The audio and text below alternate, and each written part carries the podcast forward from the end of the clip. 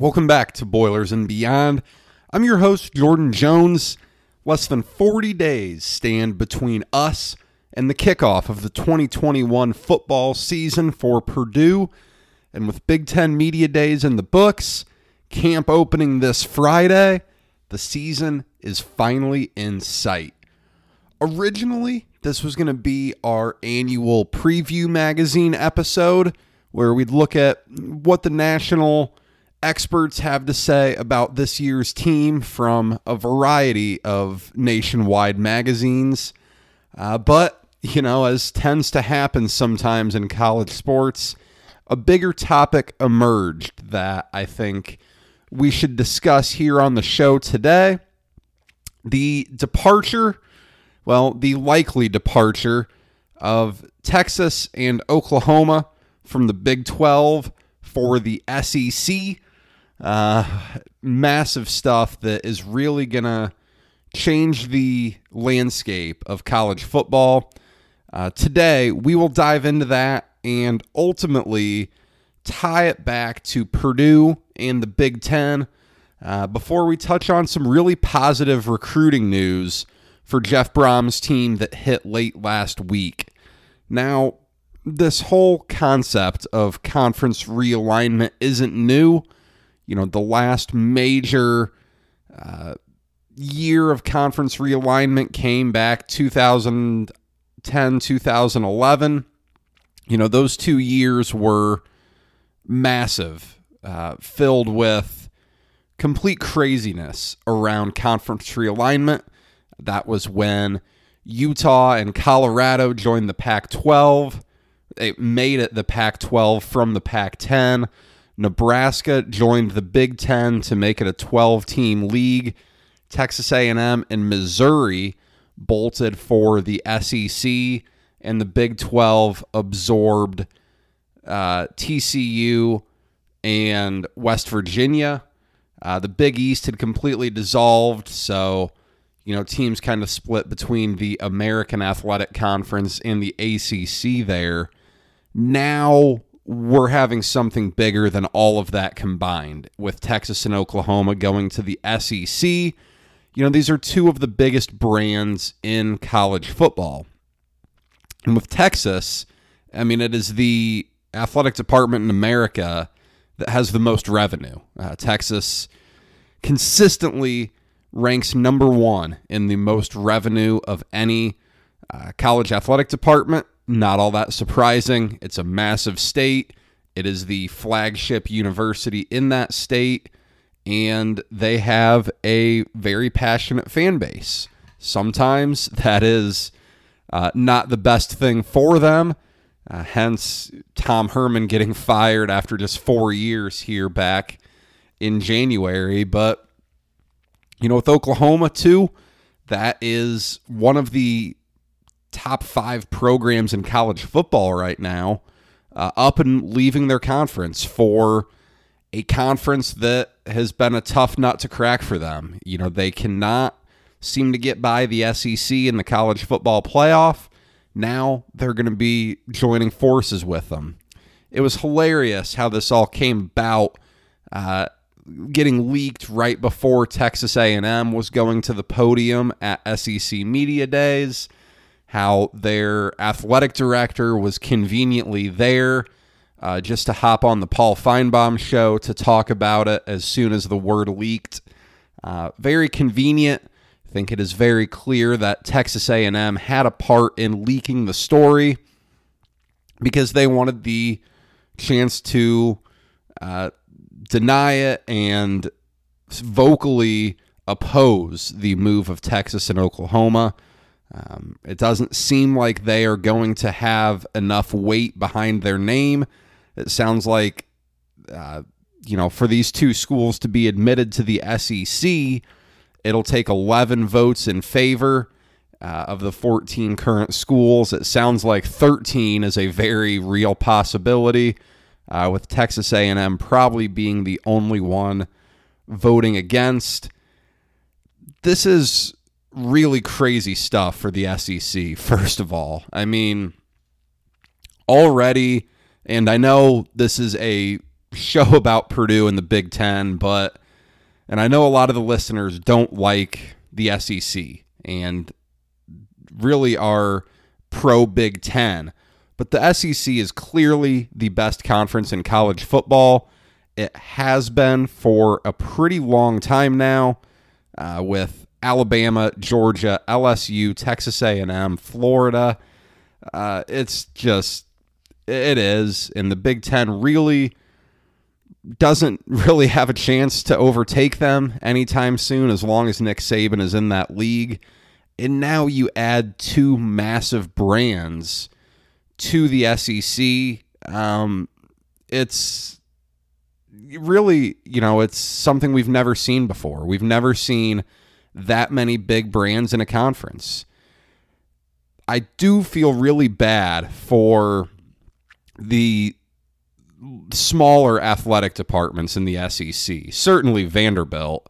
Uh, this is brutal for them. They are already climbing such an uphill battle when they try to become competitive in football, being a small private school in a conference of public schools, in a conference of massive donor bases, very passionate fan bases. Vanderbilt sticks out like a sore thumb already. The Mississippi schools don't necessarily have the money in their athletic departments that an Alabama, that at LSU, that a Texas A&M does. Arkansas, Missouri always have been kind of oddly positioned. You know, I feel really bad for those smaller schools that have chances to break out and have big time years because this just got harder for them. This is now two bigger brands they have to go up against when they're already having to overcome Alabama, Georgia, Texas A&M, LSU, Florida, Tennessee has a very big athletic department even though their football program uh, has been down for the last decade. But this really is tough for those smaller athletic departments. And who's hurt most by this, very obviously, the current Big 12 schools. Um, I don't know what that could have felt like to be a fan of Texas Tech or of Kansas State when this news broke, um, especially to be a fan of Texas Tech or Baylor. You know, you've been step by step with the Longhorns for forever. You know, going back to the Southwest Conference, those schools bolted with Texas to go to the Big 12. And it's just really unfortunate to see another conference really die. Um, part of what makes college football special is those regional rivalries, is those regional games, because at the end of the day, college football is a regional sport. You know, you don't look at college football the way you do college basketball in the sense that, you know, college basketball, there is so much competition between teams around the country. You know, you see it easily. All these preseason tournaments where you know, eight teams from eight different conferences are out in Maui playing. Uh, this year for Purdue, you know, you're going to have the Big East, ACC, SEC, and Big Ten all represented at a tournament up in Connecticut. Um, the NCAA tournament is the crowning jewel of the sport. It is the greatest event in sports, and that has nothing to do with conference affiliation. Football it really does. Um, your your bowl games are tied in to your conference.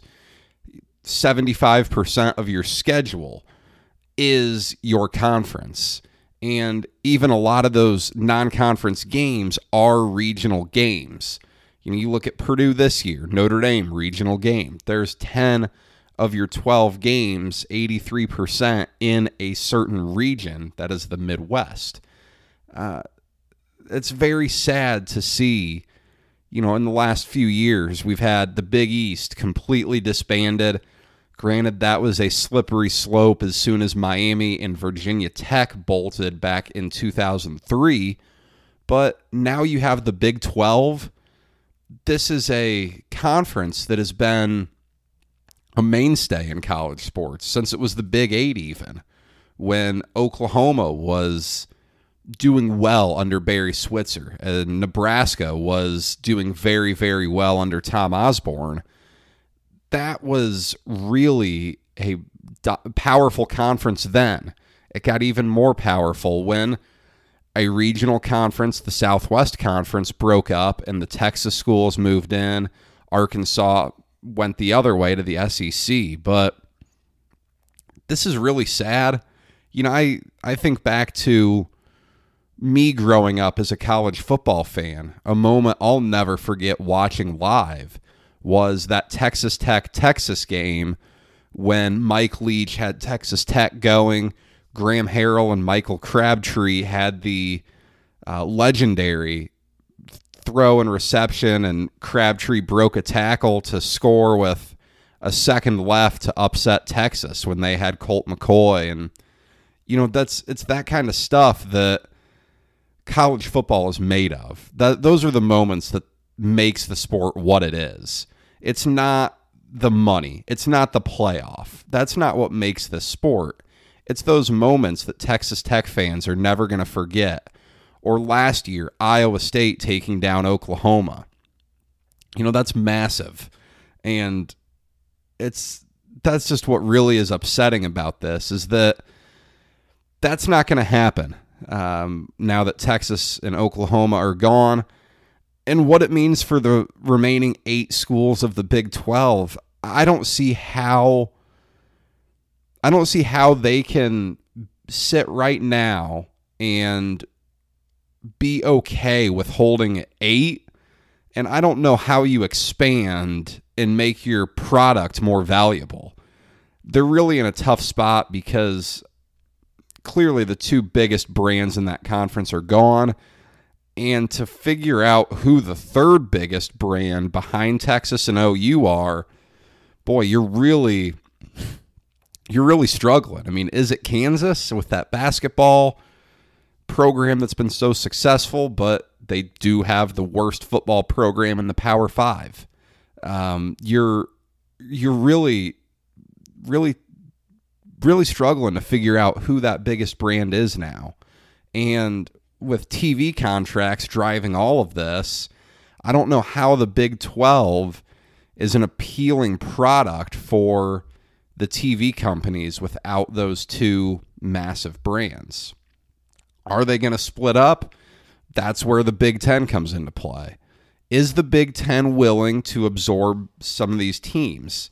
You know, if the SEC is going to 16, and I guess with the Big 10, there are arguments out there that the Big Ten should get into a bidding war with the SEC for Texas and Oklahoma. I don't want to see it. Uh, I I have no desire to see that. If you're a Purdue fan, uh, there really should be no desire to see that. You don't need two massive football brands coming into a conference where you're already, you know, a bottom half football program I think that's fair to say right now, where Purdue is and has been for the last decade. You don't need two more massive brands in that league to make things harder on yourself. Um, I don't think the Big Ten will do it. So now you're stuck with these remaining eight schools.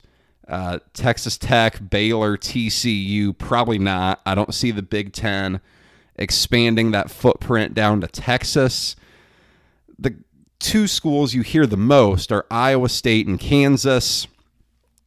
Personally, I'd be okay with those two. Now, the clear negative to that is that it will cost schools revenue.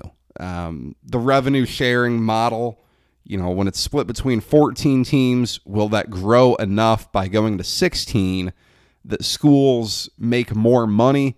Not with Iowa State and Kansas. You don't gain massive media markets for the Big Ten network. Uh, you don't gain m- just massive fan bases the way you have with a Texas or Oklahoma. Um, but at the same time, you know, if the Big Ten had to expand, I would be okay with those two schools. The Big Ten doesn't have to expand. And I guess the only way you could say they have to is if the ACC and Pac 12 are going to go to 16, then the Big Ten probably needs to follow that. We'll see if that's what's going to happen. I don't know that I think that is what's going to happen. Uh, the ACC probably will not go to 16 unless it can get Notre Dame on board as a full member. I don't think Notre Dame is willing to do that. They love their NBC contract, they love their independence. I don't think they're willing to give that up. So, you know, what will the Big Ten do? I've seen proposals. Andy Staples wrote an article in The Athletic that the Big Ten should consider rating the Pac 12. That is a hard no from me. Um, the culturally, that is just a terrible idea. There is absolutely nothing in common between the Big Ten footprint of Nebraska, Iowa, uh, Illinois, Indiana, Ohio, Wisconsin, and the Pac 12 of Washington, Oregon, and California. No thanks. Uh, I want no part of that. I don't want Purdue to be playing away games at 11 p.m. Eastern. Um, that sounds miserable. I don't think the Big Ten will do that, but you know, with the Big Ten, you're relying on Kevin Warren, the Big Ten commissioner, to make the right decision. And if you're a Big Ten fan, I don't know why you would have a lot of faith in him to get this right. And maybe that's harsh, maybe that's unfair, but all we have is a year of Kevin Warren to go off of. And he botched last football season in the worst way possible. And he doubled down on it again at Big Ten Media Days by saying if he could do last season over again, he'd do the same thing. The Big Ten season was a disaster. Um, no one no one benefited from it. I mean, you could have easily started the season and played what they were planning on playing. Uh, the Big Ten instead decided to cram everything into eight weeks. A lot of games got canceled. Um, it just didn't work well. Starting in late October wasn't smart from the get go. Nothing went well for the Big Ten last season, and Kevin Warren seems to think it went great. Now you're relying on him to make massive decisions about the future of the conference. We'll see what goes on there. Um, this is certainly something we will be following. This is uh, the biggest story in college athletics in the past decade. And it's very good to be Purdue right now. You know, you're in a great conference. As much as I don't like Kevin Warren and rip on his decisions, the Big Ten is clearly the number two conference in college sports right now, behind the SEC. Uh, it is better to be in the Big Ten than the ACC, who is hamstrung by a horrible TV contract right now. The Pac 12 is a unmitigated disaster of football irrelevancy and basketball indifference. And the Big 12 is on fire right now. Um, it is it's in, it's an endangered species and it's not going to get better anytime soon for them. So be thankful to be a Purdue fan right now uh, because there are a lot of schools similar to Purdue who have it a lot worse. To turn the page a little bit here before we wrap up, uh, football recruiting for Purdue has gone very well. I haven't dove in too much on the show because a lot of the commitments happened very quickly. Uh, there was a weekend in late June where it was just one domino after another. I think they racked up eight or nine commits in a little over a week. But Purdue did get a massive commitment this past week from Joe Strickland, a four star defensive lineman from Brebeuf High School down in Indianapolis. Uh, as I said, four star recruit, chose Purdue over Indiana and Stanford at the end of his recruitment. And he has basically come out and said that it was really Purdue and Stanford were his final two.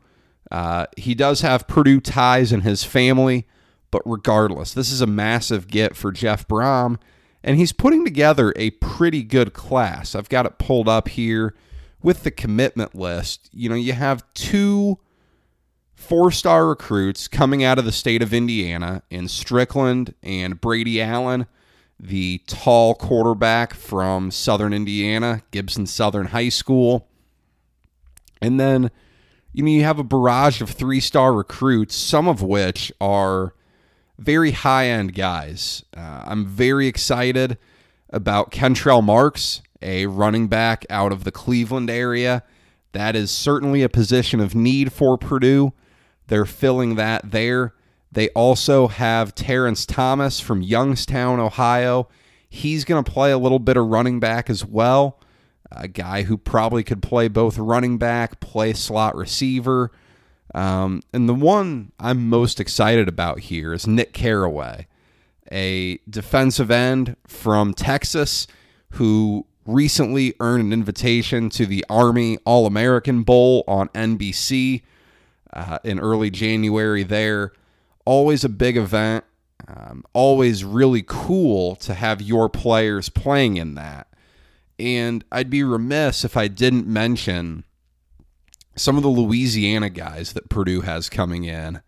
Um, I mean, two, three, got three Louisiana commits already. Uh, that's pretty impressive. Marty Biagi is the guy behind that uh, the special teams coordinator and a defensive analyst for Purdue. He has done a great job of cleaning up that area and getting guys up to Purdue. That's not an easy task. Uh, it is certainly uh, different culturally. It is different uh, football. Everything about Indiana and Louisiana are polar opposites. So he's done a great job getting those guys on board. It is a talent rich area. Um, so anything you can do down in that great area for recruiting as a school up north, that's always fantastic. Um, I don't know how big this recruiting class will be for football. I think you're seeing a clear uh, cooling off now from Purdue in the uh, 2022 class because you got to save room for transfers. The NCAA still limits you to 25 new players a year. And, you know, right now, Purdue has space for 11 transfers. I don't see them taking a whole lot more on the high school end because the portal is going to be crazy and you have to have room to make those additions. You know, we've seen how beneficial that has been for Purdue this year uh, a lot of the reasons that I will discuss here in weeks to come as reasons to be optimistic for Purdue because of the transfer portal and especially the help that has given Purdue on defense. We will be diving into our complete Purdue preview for football starting next week. We'll do the magazine preview. I apologize we didn't get to that this week, but this conference realignment stuff is nuts. Had to talk about it here. Uh, if there are any updates by next week, we'll bring them to you then. Uh, as of right now, we do know Oklahoma and Texas are leaving the Big 12, have not announced to where yet. Um, we'll always keep that in the back of our minds. But that's all I've got for you today. We'll be back next week uh, getting the preview going. We are getting so much closer to football. It is a great feeling.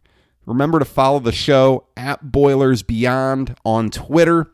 Uh, tweet me any questions you have. We'll be diving into five weeks of Purdue football preview here coming up, leading into that week one kickoff against Oregon State. So, anything you want to know about the upcoming season, send my way on Twitter. Um, and we'll be sure to answer it on the show.